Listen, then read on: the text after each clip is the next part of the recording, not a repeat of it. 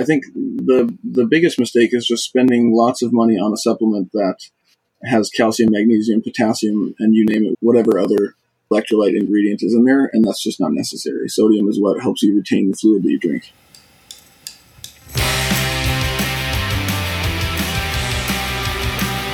Hello, and welcome to the October 20th, 2023 edition of the TriDoc Podcast. I'm your host, Jeff Sankoff, the TriDoc, an emergency physician, triathlon coach, and multiple Ironman finisher, coming to you from beautiful, sunny Denver, Colorado. We are just about a week removed from the inaugural women's only Ironman World Championship on the Big Island of Hawaii, 423 anyways, and by all accounts, it was a terrific day by any measure. The professional women again put on an amazing show with Lucy Charles Barkley finally shedding her bridesmaid status and taking the big prize that has eluded her for so long. By now, you have certainly heard, if you didn't see, how Lucy led wire to wire in a very impressive performance, finally managing to have a run that put the perfect exclamation point to the fastest swim and bike splits of the day. Behind her, hard charging Germans Annie Haug and Laura Philipp rounded out the podium, while Ironman rookie Taylor Knibb was the top American, finishing fourth after sitting in second for much of the day. Daniela Ryf made it clear that she's not exactly a has been, although after the race, she told reporters that this was, unfortunately, her last world championship, so kind of marks the end of an era. And last year's champion, Chelsea Sodaro, well, she came off the bike 22 minutes back, but she ran through a lot of the field to come in a very respectable sixth. It was a great showcase of so many phenomenal women, and I know that we will see a very different race when the ladies shift to Nice in France in 2024. One thing that I noticed during the run portion of the event made me wonder about what I consider to be a somewhat uneven application of the rules across men and women if you saw the event, then you saw that Taylor Knibb ran almost the entire marathon with her trisuit undone and pulled down to her waist, exposing her shoulders and her torso, except for a sports bra. Now, you may remember that friend of the podcast and editor of the fantastic triathlon newsletter, The Tempo, Matthew Sharp, was disqualified after finishing third at the 70.3 race in Maine for the somewhat dubious sin of having his suit undone and exposing his chest to the spectators there on what was really a very hot day. I actually texted with Matt during the race in Kona to ask what he thought about this, and while he was not about to give me the satisfaction of being indignant, he did agree that it seemed a little bit unfair. Personally, I think it's a silly rule, but if it is going to say, then it needs to be applied both ways. Now, the rule says that your tri suit can be unzipped to the bottom, but the zipper has to stay completely done, at least at the bottom. And that was Matt's problem. He undid it at the bottom. Taylor undid her suit completely and removed it from her shoulders. And the rule states quite clearly that the tri suit must be kept to cover the shoulders. A sports bra is acceptable, but it clearly says that you have to keep your tri suit on over the shoulders if you unzip it. So she didn't do that, even though she was wearing a sports bra. Now, don't get me wrong. I don't think Taylor should have been disqualified. I just don't think Matt should have been either. Now, Taylor removed her top for exactly the same reason that Matt did in uh, Augusta in Maine, and that's simply because it's cooler that way. So, why is it okay for her to get the benefit of not having herself covered and therefore being uh, able to cool herself a little better than it was for Matt? Matt's top remained on and over his shoulders, it was just unzipped. So technically, they both violated the rules, but only Matt was penalized. Well, what do you think? Am I off base here, or is this a legitimate, if admittedly somewhat trivial gripe? Let me know by leaving a comment in the TriDoc Podcast private Facebook group. Now, it wasn't all about the Ironman World Championships last week. There happens to have been some other big news that also affected professionals, and that came in the form of an announcement of a new professional race series for Ironman and 70.3 races. Essentially, a list of 18 races was released, at which points are going to be awarded to pros who race and perform well there. Now, significantly more points are on offer for those who complete an Ironman than for 70.3. But given that pros can race more 70.3 events, I'm not sure how much that will have an impact on things. At any rate, points will be accumulated throughout the year, and pros use their top five points awards that they get in races, similar to how the AWA rankings are calculated, where we get our top three point getting races, so that at the end of the season, cash awards totaling almost $2 million will be dispersed to the top 50 men and women. At first glance, this seems like a pretty obvious response to the Professional Triathletes Organization, or PTO, and its limited series of races that pay out top dollar to winners. Clearly, the 70.3 World Championship suffered this year by being in such close proximity on the calendar to a PTO race in Singapore, and you wonder if Ironman is trying to get ahead of the curve here and lure professionals back with the promise of a big payday. Now, the issues for the PTO are legion and do not need to be rehashed here, but I am not the only one wondering how much longer they can hang on. Well, whatever the reason for this announcement by Ironman, count me among those who are happy to see it. I think seeing more pros race the best races will make for much better viewing, and having a season long series like this will definitely increase interest in our sport. The one thing that would add to this whole idea would be a similar investment in the broadcasts of those races. Paying for better quality television commentary and production would go a long way to making this enterprise significantly more likely to succeed in the long run. On the show today, the medical mailbag has another listener question to answer, and this one relates to a kind of new product that has been increasingly advertised, but only on social media that I could find. The Dream Tape Recovery System is essentially a strip of tape that you use to, well, tape your mouth closed while sleeping. And the point of that is to force breathing through your nose. Now, the makers of the tape make a lot of bold claims about the product and have enlisted some pretty accomplished athletes to help them spread the word, presumably when the tape was off, of course. As always, Coach Juliet Hockman and I are here to help you figure out fact from fiction and get to the bottom of whether or not the dream recovery is worth a look, or if it's best to just keep your money parked right where it is. And that is coming up shortly. Later, I'm joined by Alex Harrison. Alex is a writer for Outside Magazine, an exercise physiologist, and like me, a somewhat frequent debunker of a lot of the things marketed to endurance athletes that just don't really make a lot of sense. He does this on a very entertaining series of YouTube videos that he produces with his wife and that I highly recommend. In addition, Alex has a fueling app called Saturday. He's also a strength coach and has developed the Renaissance Periodization Plan for Training, or RP for short. And we're going to chat about all of this and more, and that's coming up a little later on. Before all of that, as always, I want to take a moment to thank all of my Patreon supporters of this podcast who have decided that for about the price of a cup of coffee per month, they could sign up to support this program and in doing so get access to bonus interviews and other segments that come out about every month or so. Next week, a new bonus episode will be available for those subscribers in the form of a special medical segment on Can Training Make You Sick?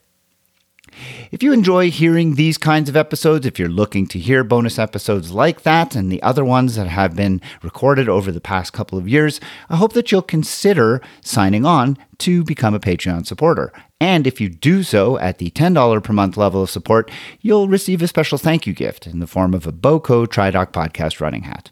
So I hope that you'll visit my Patreon site today to learn more at patreon.com forward slash TriDoc podcast. Think about becoming a supporter so that you can get access and maybe this cool gift as well. And as always, you have my thanks just for considering.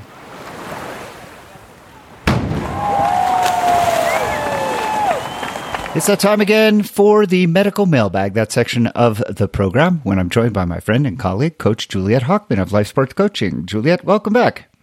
Thanks so much. Great to be here. We have another listener submitted question. Juliet, what is the question that is burning in the minds of one of our listeners this week? Well, I'm glad this question came across the transom actually, because about the same time you mentioned it, I had noticed on social media that a swimmer that I follow is also promoting this, and it's it's called Dream Tape, and it's basically a a bamboo silk tape that goes over your mouth when you sleep, and it's supposed to promote nose breathing, which supposedly has all these other benefits that might or might not help with performance. I can't imagine sleeping with my mouth closed. so I'm really I'm really curious as to what you've learned about this. I did go on the website and read a little bit about it. As a former clarinetist, I know the importance of breathing and breathing through your nose, breathing through your mouth. So I'm really curious to hear what you found out about this product called Dream Tape. Yeah, I think we have to start first and foremost just by acknowledging that the, the product is is it's Dream Tape by Dream Recovery. So I'm not sure if they're suggesting that you're going to recover your dreams or if you're just having a dream-like recovery from the exertion that you're doing during the day. It's not clear to me. I will say that this product violates a lot of the tenets a lot of the, the principles that we talk about here on the TriDoc podcast of things that athletes need to be wary of.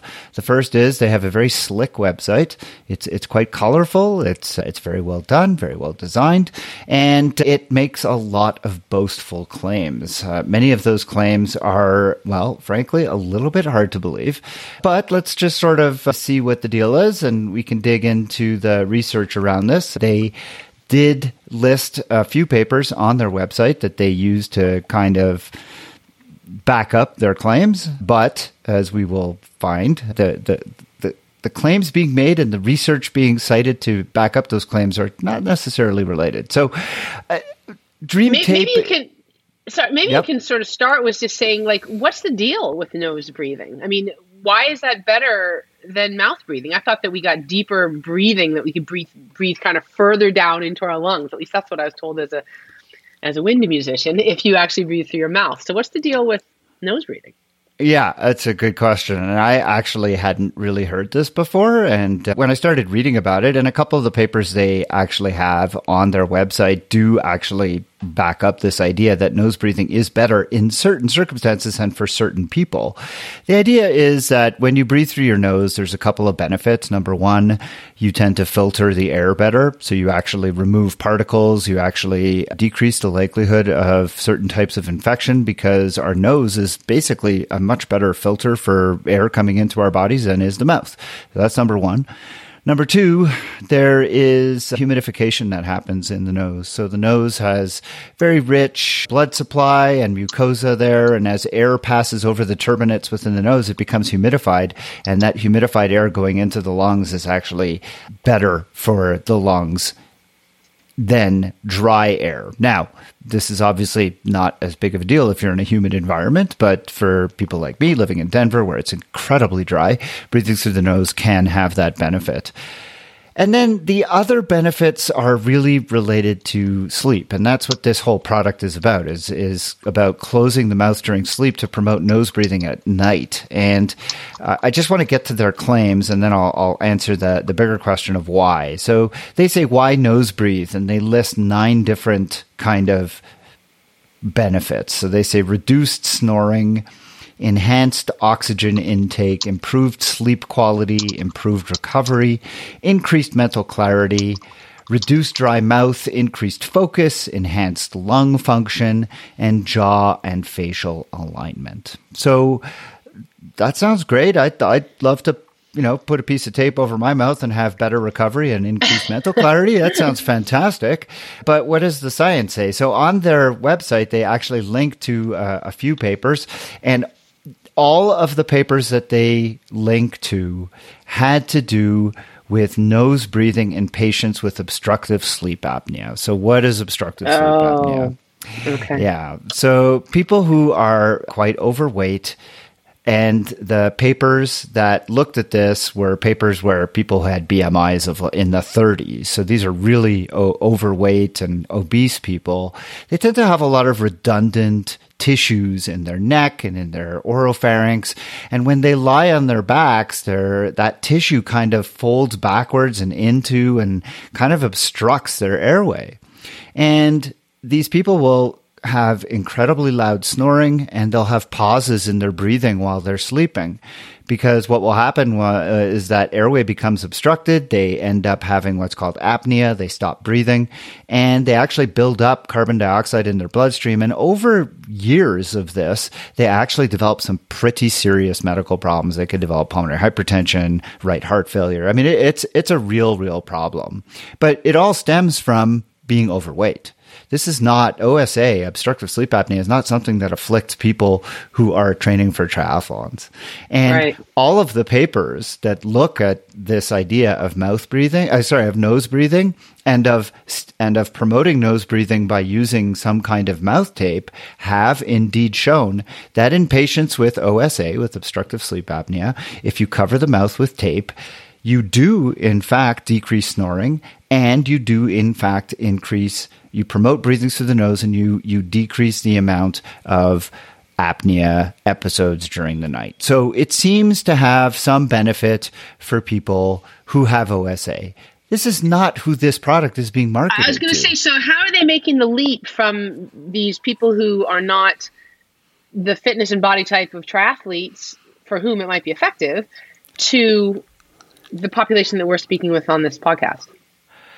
That's an excellent question, Juliet, and I'm so happy you brought it up. Have we had have we met before? Have we had any discussions about this prior? No, of course not. it seems uh, obvious. But, but you're asking the most important question, and this is what I encourage listeners of this podcast always to be thinking about. When a product like this makes some kind of claims, and especially when they cite research, it behooves you to at least glance at that research, even if you don't read the whole paper.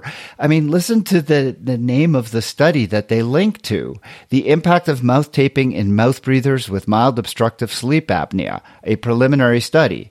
Now, you may not know what obstructive sleep apnea is. That's okay. Just Google it. You'll find out what it is, right? And you'll find out very quickly that this has nothing to do with athletes. So there are no papers that they link to that talk anything at all about most of their claims. So reduce snoring, sure, I'll give it. I'll give them that.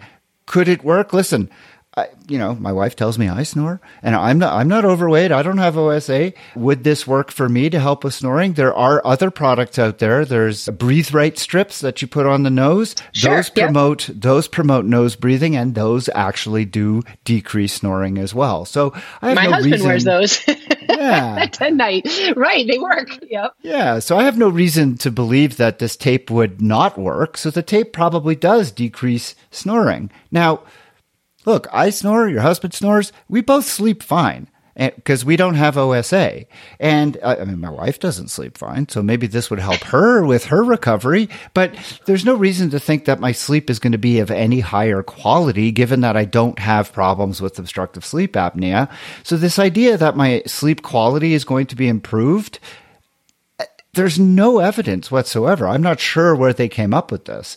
And then I, I'm pretty sure some of these other claims that they're making, the idea of improved recovery, increased mental clarity. I think those things are related to this notion. Oh, if athletes are sleeping better, they'll have those things. That, that's my guess. And it, the, the reality is, is that there's no evidence whatsoever that mouth taping improves sleep quality. None. None of the studies showed that people with OSA slept any better. It just showed that they snored less. So, so, you know, so right. likewise, is there any evidence that if we plug the mouth and we are just breathing through our nose, is there a- any evidence that just nose breathing is beneficial to any of the things that they mention on the website? It's like, so does nose breathing actually you know these 10 bullet points reduce snoring improve sleep quality improve i mean improve recovery like how do we how do we know that putting a tape over your mouth and breathing just through your nose will improve recovery well, I, I don't think we do. And I, I think that's where, I, and I encourage listeners of this program all the time when you see a product being advertised with all these kinds of claims, think about it. Do the claims make sense? And is there a scientific rationale for them? And here, I don't think the claims make any sense, especially this idea of enhanced oxygen intake. I mean, that makes no sense at all. You breathe through your mouth, you breathe through your nose, you're still going to get the same amount of oxygen from the atmosphere. You're going to get the intake. I mean, it's ridiculous. This idea right. of enhanced lung function is also preposterous because your lungs don't care where the air is coming from, nose or mouth, your lungs are going to work exactly the same. Now, decreased dry mouth? Absolutely, right? We all know if you're breathing through your mouth at night, you wake up, you've got cotton mouth. I mean, right? It's terrible. And if you tape your mouth closed and you're breathing through your nose, Absolutely. You're going to have decreased dry mouth. I think that goes without saying. And I don't need a study to prove that. The jaw and facial alignment is interesting. We actually found a couple of studies, again, looking at patients with OSA specifically, that showed when they taped the mouth, the airway anatomy seemed to be improved. So this idea, but whether or not that causes long term improvements in jaw and facial alignment, I, I don't know where that came from. So listeners of the program, you see a product like this, you see all of these these claims. Just do they pass the sniff test? And no pun intended, mm. none of them really do. None of them really do. And I think I, I think that is. And, and I, will tell you what, Juliet, I wrote to these guys. It's it's one yeah. guy it's one guy. He's a, a, strength and conditioning coach. He's a very big guy. So fortunately, he's in Boston. So he, he hopefully won't get upset. Come find when, you. yeah. he's definitely a big guy that I don't want to mm-hmm. have to mm-hmm. meet.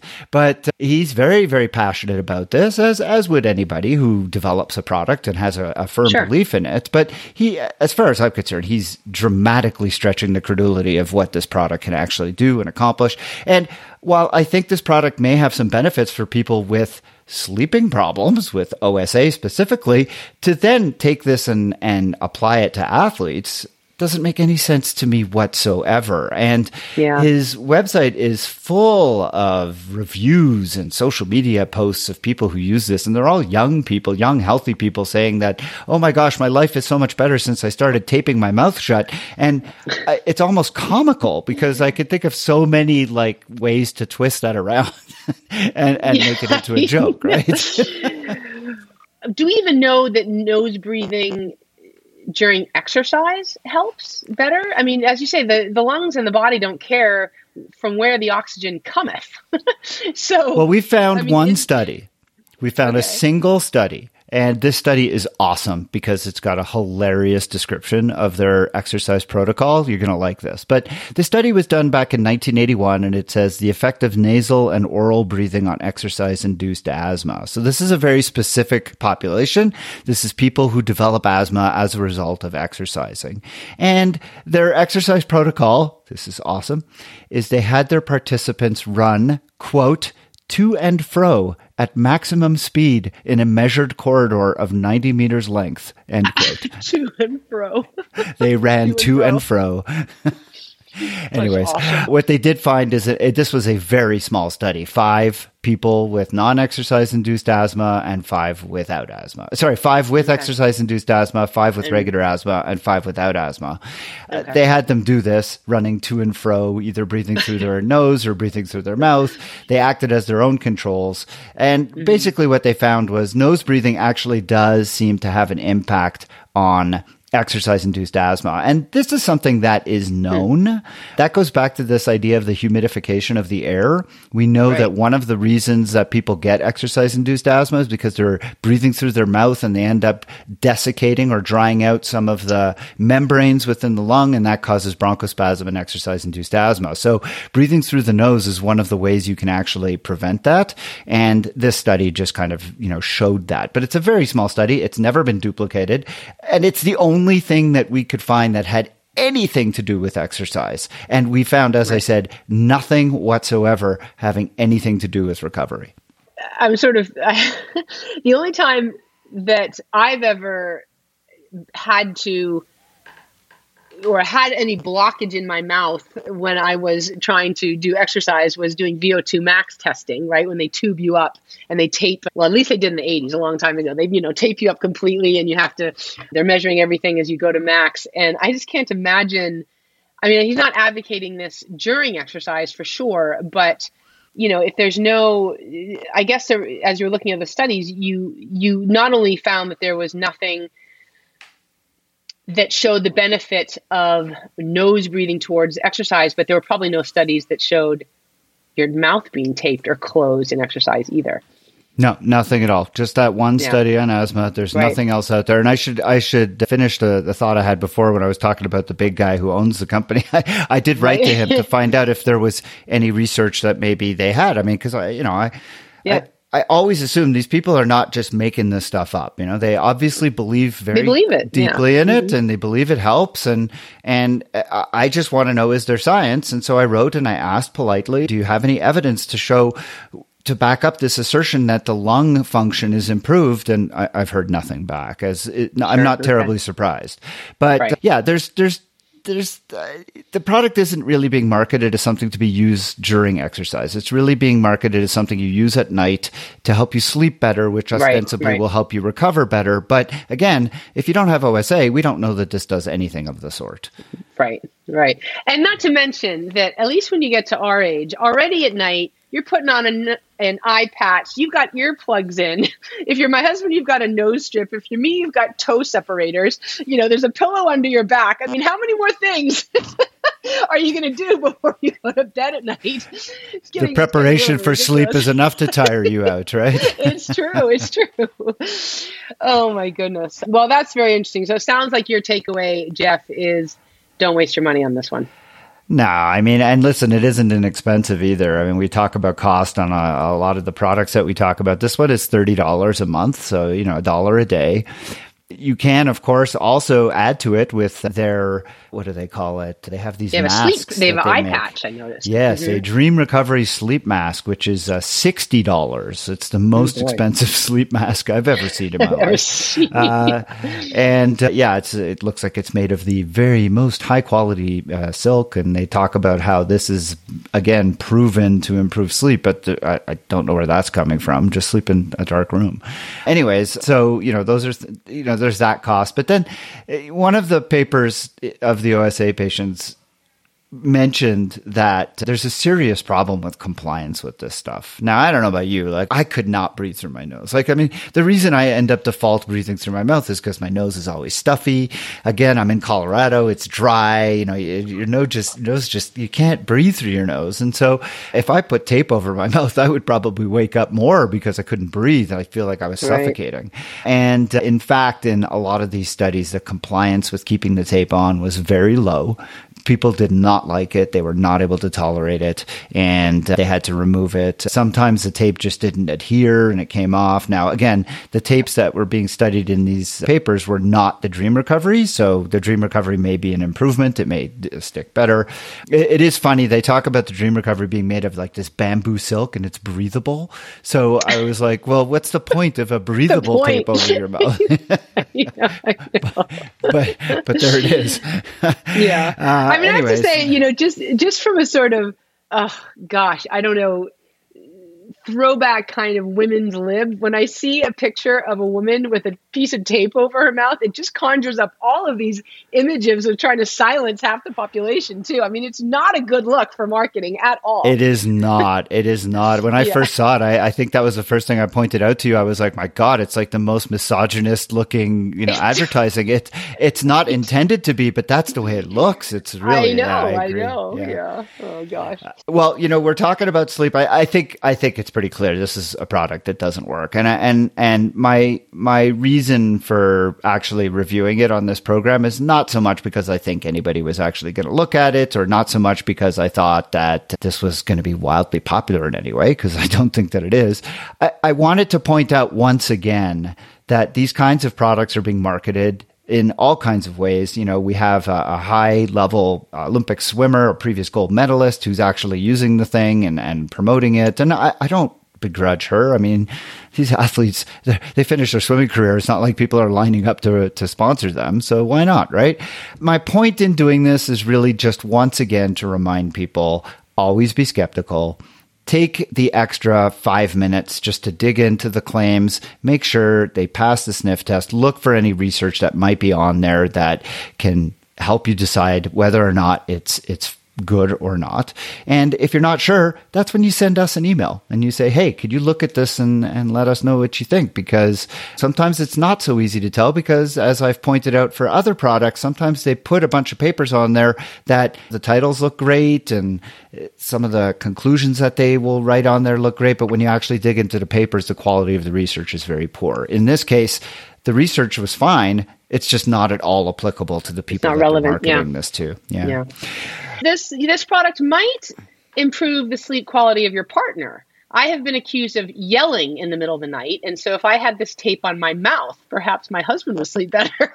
well, that's that's what I keep thinking every time I see people talking about how much it makes them sleep better. I think it's probably right. making their partner sleep better more than anything else. Speaking of sleep, Juliet, it's been a couple of weeks mm. now since we talked about uh, tart cherry juice. Tart cherry juice, yep. I've heard from several listeners who listened to the episode were as compelled as I was and have started using it in their own experiment. So we're almost halfway through the experimental period, and I'm very excited to to hear from those listeners and hear what their experience has been. Uh, what about you? Have you have you noticed right. anything? So I I have been when I'm home, I've been taking it. I've been drinking it religiously morning and night. The problem is, is that this month October, I'm on the road more than I'm at home, and so I'm going to have to extend my trial period into November because of just the ability to consistently take the product. But how about you? You haven't been traveling that much. What do you think? Yeah, I I almost immediately, and again, you know how much of this is like placebo and how much of right. this is real, but almost immediately I did notice that I seemed to sleep a little bit better. I was I, I've never had a problem falling asleep. I fall asleep pretty easily. The big issue for me is staying asleep, and then if I do have to get up, like to get a drink of water or to go to the bathroom, uh, falling back asleep has always been a problem for me. With the tart cherry juice, again, it's a short period. I, I, I can't say there's anything definitive yet, but I have anecdotally noticed that I seem to be sleeping a little bit better. I will also say that now I, I've just kind of started my taper for my next race, which is coming up this weekend. So I haven't been hitting it quite as hard, but I was hitting it pretty hard last week. And I don't know. I, again, uh, placebo, or uh, is it just because I'm aware I'm taking it? I don't know, but I definitely seem to feel a little bit less sore, a little bit more recovered going into hmm. workouts after a tough workout. Now, again, this is me. This is an N of one. This is, it's very sure. easy to have that become like, you know, I, I, mean, obviously I'm aware I'm taking it. I'm thinking about it. Therefore, I may be accentuating anything that is actually happening, creating, fabricating, you know, things that aren't actually there. Right. So right. it's going to, it's going to require more time. And, uh, but my initial impressions are that it has been worth the expense in the first two weeks. And, we'll see as as we get through the next two weeks. I'll be very interested to hear what yours. I'll be very interested to see how mine continues to go and to hear from the rest of the listeners. Yeah, for sure. Let's keep tracking that. Yep. Well, Juliet, it's been another great episode, I think. I think we had a great discussion. Our next medical segment is going to be one that I'm really eager to talk about. It's something you and I have talked about quite a bit over the last, I'd say, four to six weeks. First, we kind of discussed whether or not it was something we wanted to tackle. And then after seeing some articles come out about athletes and this specific thing we're going to talk about, I think we both decided that this was something we should talk about. And that subject is going to be Ozempic. So if you mm. are a listener and you have experience with Ozempic, if you're either taking it, if you know somebody who's on it, if you've been considering taking it, we would really love to hear from you before our next episode because we're doing a deep dive into the research on this medication. This is, of course, the injectable diabetic medication that has been found to have incredible ability to temper appetite and cause dramatic weight loss uh, in people who otherwise have had a lot of trouble losing weight. So if you're an athlete or just a listener and you've had experience with Ozempic, please send me an email, tri underscore doc at icloud.com. I would love to hear about your experience. I would love to hear about any positives, negatives, thoughts about the product, and uh, just let us know because it will help inform our next medical mailbag that will be coming up on the next episode. Until then, awesome. Juliet, thank you so much for joining me once again. I look forward to that conversation coming up on the next episode. I hope the listeners got something out of this one. that was fun. Thanks so much, Jeff.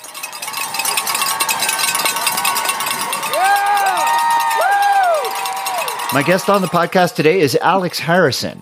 Alex is a former bobsledder, decathlete, javelin thrower, baseball, and tennis player. But he currently spends his time, or at least most of it, as a cyclist, and along the way got himself a PhD in sport physiology, a master's in human movement and performance, and a bachelor's in kinesiology. He works as a track and field and strength coach and has authored the RP diet for endurance, RP standing for Renaissance periodization, which is an evidence approach to dieting and training. Recently, Alex launched a new personalized performance fueling app called Saturday, something that we will talk about during our conversation. And he and his wife, Michelle Howe, a professional triathlete, have a running series on YouTube that is highly entertaining, in which they give very lighthearted and honest taste reviews at the same time as they educate on fueling on many of the nutrition products that are out there. Alex also writes for Outside and has authored many articles on diet, electrolytes, and training. And I'm really, really happy to have him join me today for a kind of free-form discussion on all things physiological and nutrition. Dr. Alex Harrison, welcome to the TriDoc podcast. Thank you, Jeff. That was easily the most generous intro I've ever received. well, it's easy to be generous when there's so much like cool stuff to say about someone. A, a, decathlete, that's pretty awesome. That means not only we're, you know, most of us are satisfied with three things, but decathlon wins, you're doing a lot more than just that. You're throwing stuff, you're jumping over stuff, you're doing a lot of things. How, how, at what age did you get into decathlon? I started decathlon right around the same time I quit baseball, so age 16. Took my throwing skills to the track and then realized I could run a bit too. Uh-huh. yeah, I've always had a love for endurance sports though. So decathlon, I was always having to run less, honestly, in decathlon to be successful at decathlon because I really, I really do enjoy endurance, endurance training. How do coaches identify potential decathletes, or is it potential decathletes that come to coaches? Yeah, I think potential decathletes often sort of self-identify because they find themselves like winning that, winning at the long jump, the 300 hurdles, and the javelin throw all in the same meet. I see. And then uh, somebody says, "Hey, you know, you could run because the the long distance is it a 5k or a 10k for the long run?" It's actually only a 1500. Oh, okay. they just look like they've been running a 10k because they're a bunch of big guys. Yeah. Yes. Well, how did you transition to multisport coming out of all? Of, well, I mean, you were doing multisport, I guess, of a, of a sort. But how did you get into swimming and then into triathlon? Yeah, I, I swam actually in high school too, and swimming was, if we really look into it, swimming was my gateway drug into track and field. Actually, because the baseball coaches wanted us to swim for some reason for shoulder health. I'm not sure where they thought that was going to transfer to baseball, but I ended up never coming back to baseball once I discovered individual sports. So I swam in high school, did track and cross country in high school. Yeah, and then did decathlon threw college, did bobsled post collegiately, through javelin somewhere between those two. Did a bunch of individual sports, mostly bobsled, and then really had to really had to keep my endurance passion under wraps in the bobsled world because that's pure strength, power, speed sport. It's your job is five seconds, push the push the sled, get in the sled and then get out of the wind. So the the thing I did train in bobsled was aerodynamics. Uh, I trained to be very aerodynamic, stay out of the wind. So you weren't you weren't the guy in front steering then? No, no. I did I did do driver school, but I I elected to stay a brakeman because I was good at pushing the sled. So you were in a two man sled? Two and four man. Yeah, I went to world championships in both. Wow, that's pretty amazing. Ever I, I, mean, you're just your head down and you're just flying along at those incredible speeds. I mean, what is that? That that's just a total leap of faith. Very much a leap of faith. Yeah, yeah. Your head ends up as the kickstand when you crash. that's not not not not something you tell prospective sledders. I'm guessing. No, no, they try to hide that from you until it happens when you uh, we're going to get off the rails here and just I yeah, coming from Canada, being a winter sports guy for most of my life, bobsled, luge, skeleton, those were things that I used to watch uh, somewhat in awe, mostly just at the fact that people would choose to do either luge or skeleton when they could instead be in the friendly confines of a sled.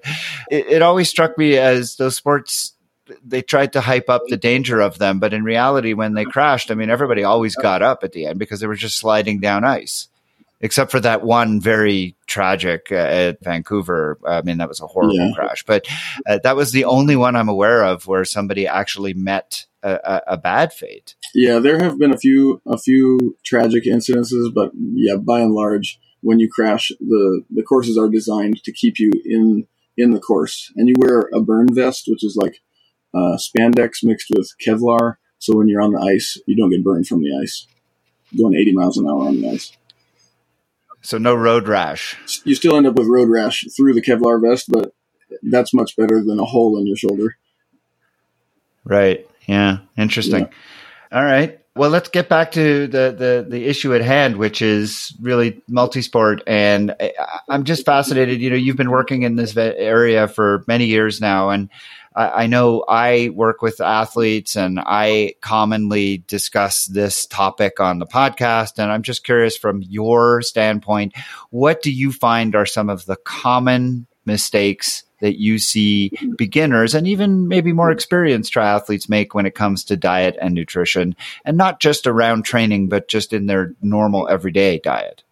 Really good question. Most common mistakes are probably in and around training honestly that's where it's the most dicey but there are certainly like health sort of I would call them health myths or gimmicks that folks fall into. They, they miss the forest for the trees when they start looking at how they're going to do their diet overall. That's easily the most common mistake outside of training is to just get razor focused on or laser laser focused on something small like eliminating a certain food or food group rather than nailing all the big things that your mom told you to do anyway. Yeah, but in, inside training, the biggest mistake is is probably letting dehydration affect how much your gut can can absorb, and then blaming blaming whatever GI distress you end up having on the product that you're consuming. I think that's that's a huge a huge pitfall. People end up on sort of like a a revolving door of products that they they try and use over the years because they think it's the product that's not serving them well, and it's really their implementation of the nutrition strategy that they're they're doing in the race or the training session.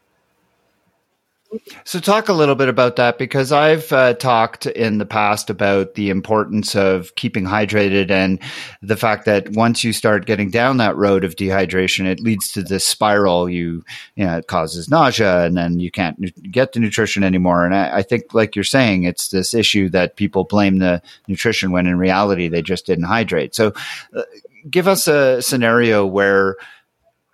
Uh, how it plays in where getting behind on hydration really leads to problems. Yeah, so I always say a hydrated gut is a happy gut, and that means both systemically hydrated, your whole body hydrated, and also inside your gut uh, needs to be hydrated, meaning you have to have uh, enough water inside the gut for the gut to process the fuel that you're putting in with it.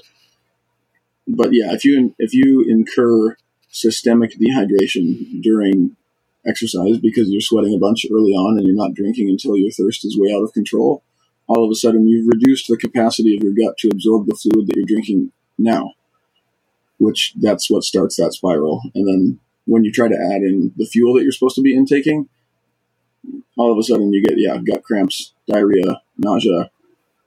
It feels like stuff is just sitting in your gut because it's not passing it through and the converse of that, of course, is people who take in large amounts of simple sugars because they actually can start drawing in too much fluid into their gut. So you have almost this double edged sword of not enough fluid or too much fluid. And both of those can lead to problems. I, I, I, have started to see a lot of manufacturers of some of these products advertising, oh, we hydrate better than water. What, what are they referring to? I, I, it's rubbish, of course, but what are they referring to? Sure, yeah. I think I think folks can get away with a really high carbohydrate intake as long as they're also matching it really well with uh, the hydration that they're consuming. So that's water and sodium, and that's what those companies are saying when they when they say we hydrate better than water. Like you've probably heard Liquid IV, LMNT, Hydralyte, all of these hydration products that sell you a dollar a dollar package, and it's like a little tiny tiny package of powder that you dump. You open up the whole package and you dump it into your water. What they're selling you is salt and maybe sodium citrate, but they're selling you sodium, and you can get it in table salt, and it works really well. And you don't need to pay a dollar per mini package. Right, and that just goes to the idea that when sodium is absorbed from the gut, it brings water along with it. But the idea that water won't be absorbed on its own is also a little bit silly. Uh, you can, however, enhance hydration if you have sodium we know that just from studies from kids who have diarrhea. When kids have diarrhea, if you in, if you in, include electrolytes and glucose, then you're going to improve the amount of water that gets uh, absorbed from the gut. So all of these companies telling you that they can hydrate you better is like you said they're just all they're doing is just adding a small amount of sodium and this is not the the quantities of sodium that athletes are carrying around. So I've I've commented many times that uh, I see athletes on course with baggies of salt that they are gorging themselves on during the run. What what's the problem with that? Well, the, if it's just straight salt, one of the problems is they end up with either too high of osmolarity in the gut or chloride overload, both of which can cause GI issues, especially in a dehydrated, compromised gut state already. Sodium having a relatively high sodium intake during exercise in high sweat rate scenarios can help you retain the water that you're consuming so that you reduce diuresis you're urinating less. But yeah I, I would say lots of folks will overdo the sodium and underdo the fluid and they don't really match the two together very well a lot of times. And and then uh, on the inverse on the other side of the coin people will often way underdose the sodium and sit at like 100 milligrams per hour and then be consuming 1.5 liters per hour. And all of a sudden they're pushing into hyponatremia and they get into trouble that way.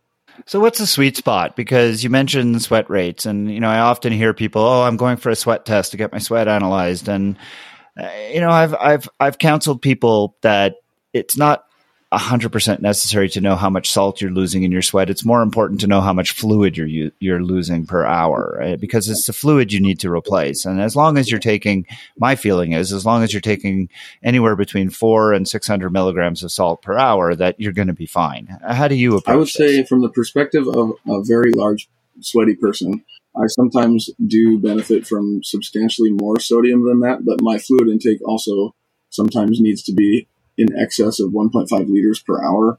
I've consumed 1.8 liters per hour just to prevent excessive body weight loss due to sweat, like when I'm in Tucson in the late spring or something and I'm outside in the middle of the day. So basically, the more you're sweating, the more you're going to need sodium. And I think 400 to 600 works in a lot of cases. I think some folks benefit from as much as 1,000 milligrams per hour or even 1,200 milligrams per hour.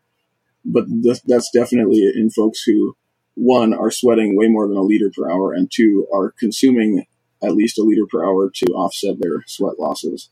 Basically, the more you sweat, the higher the sweat rate is, and the higher your intensity is, the more matching sodium to your fluid intake becomes important, especially over long durations and that's the key right? It's matching those two. It's it's the idea is is that you've got to keep up with both. It's not it's not that there's this magic oh you need to take 1500 milligrams of sodium an hour you're going to be fine. It's that you've got to take 1500 milligrams of sodium while you're taking that liter and a half because otherwise you're out of balance yeah, and you're totally, going to cause problems. totally. Do you see other common electrolyte mistakes that people make? I mean, I know we always focus on sodium as the big one. I'm starting to see this company now with magnesium. I have my thoughts on that, but uh, are there other common electrolytes mistakes? Yeah, everything else is a mistake, in my opinion. I, I think I think folks often, if they're into really health health interested folks, especially in the running community, will be really high on the potassium and sometimes we'll have more potassium than sodium in a beverage, which is just a is a recipe for hydration related issues. Yeah, I think the the biggest mistake is just spending lots of money on a supplement that has calcium, magnesium, potassium, and you name it, whatever other electrolyte ingredient is in there, and that's just not necessary. Sodium is what helps you retain the fluid that you drink. Couldn't agree more at it perfectly, which is everything else is a mistake because uh, it's amazing how these companies continue to come out. They continue to market to athletes telling them that they have the secret ingredient that they need. And the reality is, is that it's all spice needed. And uh, most of this stuff is micronutrients for a reason. You need it in tiny, tiny amounts, and it's not really going to change anything. And uh, yeah, well, it's it's real. The, the companies have a, a far bigger advertising budget than we do, but it is what it is, I guess. Tell us about Saturday. This is you have developed that uh, seems to be a grow popular kind in this market. I know uh, there's, of course, Fuelin is is going to be one of your competitors. So tell us where you came up with the idea for Saturday, what it does, and how you envision it uh, working for athletes.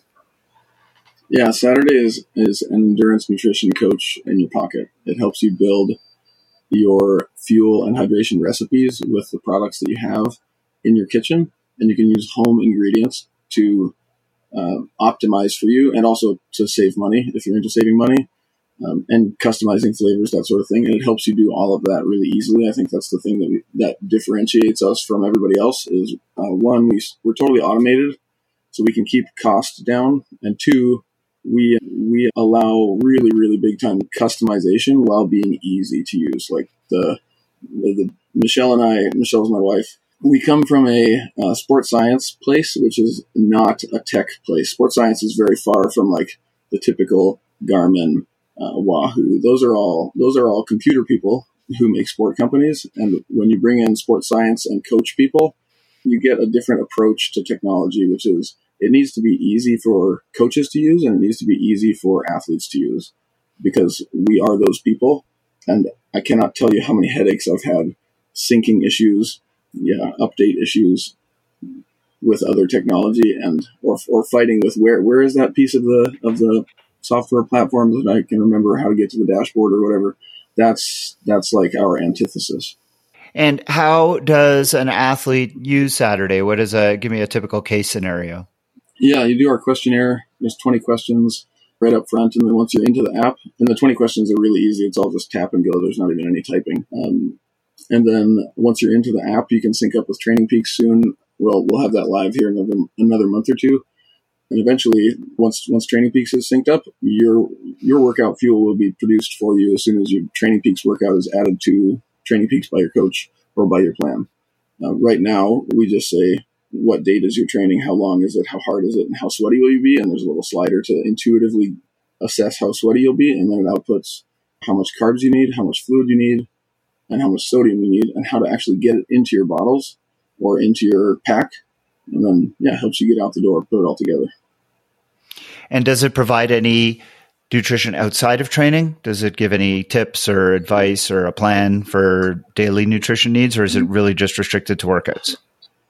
It will eventually, but we don't anticipate competing with Fuelin on that front. And I think their price point demonstrates that they're, I'm not really sure, their, their price point is way up there, and our price point is not way up there intentionally because the goal is make this accessible, make professional nutrition accessible to everybody. Like Strava and Training Peaks are pretty accessible to everybody. Um, it's not supposed to be like this high dollar uh, product, but it's going to have high dollar science behind it. Um, yeah, I think we will eventually have daily nutrition. We might even have like weight loss, weight gain if you're interested in that kind of thing. Um, but it's going to be uh, one of our one of our values is that we don't encourage orthorexia or anorexia or any sort of disordered eating, which is way too common in endurance sports. And to do that, it's important to keep some of the recommendations flexible. So our macronutrient recommendations for the day and for pre-workout and post-workout will eventually be somewhat flexible and not really hyper dialed in because that leads to orthorexia in a lot of endurance athletes. Yeah, it's a tough it's a tough spot to occupy in endurance sport because, as you said, we see so much of uh, relative energy deficiency syndrome, and you don't want to play a role in that at all. And then if you've got an app in your pocket that keeps telling you eat more, eat more, and you've got an athlete whose mindset is no, I'm not going to do that, and I, I imagine then you're going to run into problems with athletes being, well, I'm just not going to use this app because it's telling me to do something I don't want to do, and and that that's a tough place to be in. Uh, how do you even begin to to kind of like deal with that? That that is actually it was one of the the brightest moments for us was when we realized that people using our app were reporting that they were no longer struggling with that sort of inner voice that was telling them restrict that was really cool. Like people, people would report, like your app gave me license to actually fuel myself appropriately, and that was, I mean, that's big. That's really big. So just taking the decision making away uh, because the app is basically saying, look, this is what you need. And then the athlete doesn't have to think about it. They're like, you know, I don't have to think about how many miles I'm going to do. My coach told me how many miles I'm doing today. Now I also don't have to think about what I'm fueling with because here it is. So taking that out of their equation is basically making them fuel more appropriately and therefore potentially decreasing, at least while they're training, the potential for them to not be underfueled. Totally. Totally.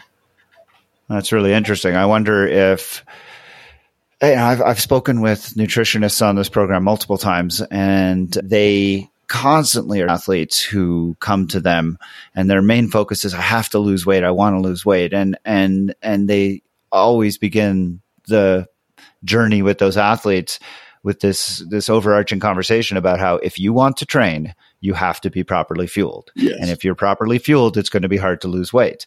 And getting athletes to change that mindset is really, really difficult. And, you know, they always say, look, if you wait, that's fine. I can help you do that, but you're not going to be able to train uh, to the same uh, efficiency, to the same maximal capacity. And, and that's really hard for people to accept. You know, I'll be interested as you develop the app, if, if you do develop this ability to help people lose weight, how you'll handle that. Will you basically underfuel them during their workouts? Really good question. And that's fortunately that was my niche for years and years before I really niched down into just workout fueling. Yeah, I was a I, I was a weight loss coach for endurance athletes, and before that, I was a weight loss coach for just general population. So I have a lot of newer endurance athletes, less experienced endurance athletes in my like client stable, which is diminishing now, just so that I can focus on being CEO. But yeah, I think I have. I think between Michelle and I, we have lots of really good ideas about how to help folks lose weight while fueling well. And we already have a lot of that uh, built into the fueling prescriptions that it outputs. So if you're somebody who wants to lose weight, we have a setting in the app that basically helps you manage your satiety outside of training by allowing you to have more whole food outside of training by restricting your intake a little bit and appropriately um, correlated with how easy your training is and how short your training is. So the shorter and easier the training is, the less you need to fuel, and you can get away with having less and then just eat solid food to stay well satiated outside of training. And then for longer training sessions, you need to be fueling well, otherwise, you're just going to end up hypoglycemic at the end of the training session and overeating anyway. That's really interesting. Well, what do you see for the future for Saturday for you personally? Where where do you see things kind of evolving? You know, I haven't I haven't been asked that question. I, I would say we have really really big plans for Saturday. We have plans in the hardware space, um, and I can't can't share any more than that. But um, of course, we, we, we will. Yeah, you're not the first person I've asked that question that tells me like little kernels and then says, I can't tell you anymore. yeah. Well, I can tell you for sure that we're going to sync up with all the major platforms. We are going to sync up with probably all the hardware that exists now so that you can get heads up reminders for when to fuel with what. And it'll all be super automated and easy to use. Yeah, easy, easy to use is sort of like our, our that's going to be baked in well, that's really fantastic, Alex. I look forward to seeing what the future holds both for you and for the platform. If you're interested in learning more about Saturday or about Alex and what he does, I will have links to all of those things in the show notes. And the website is actually really easy. It's just saturday.fit, correct? Uh, saturdaymorning.fit. We also own saturday.fit, but saturdaymorning.fit for now. And there you go. All right. So I'll have links to that in the show notes. And uh, you can always look for Alex's very informative articles on Outside and his entertaining and educational videos on YouTube. Alex Harrison, thank you so much for taking some time to chat with me on the TriDoc podcast today. I really enjoyed the conversation. Truly my pleasure, Jeff. Thanks for the opportunity.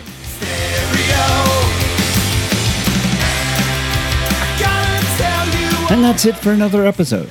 The TriDoc podcast is produced and edited by me, Jeff Sankoff along with my interns. I'm Agent Johnson. This is Special Agent Johnson. Oh, how you doing? No relation. I'm, uh... I'm Jeff Sankoff, uh, the, the TriDoc. I'm in charge here. Not anymore.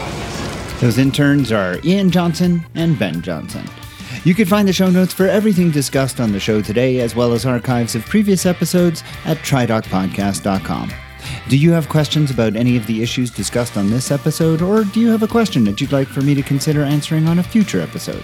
Send me an email at tri underscore doc at icloud.com or join the private TriDoc Podcast Facebook group on Facebook, and you can submit your questions there.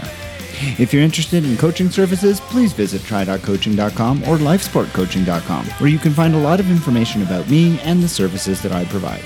You can also follow me on the TriDoc Podcast Facebook page, TriDoc Coaching on Instagram, and the TriDoc Coaching YouTube channel.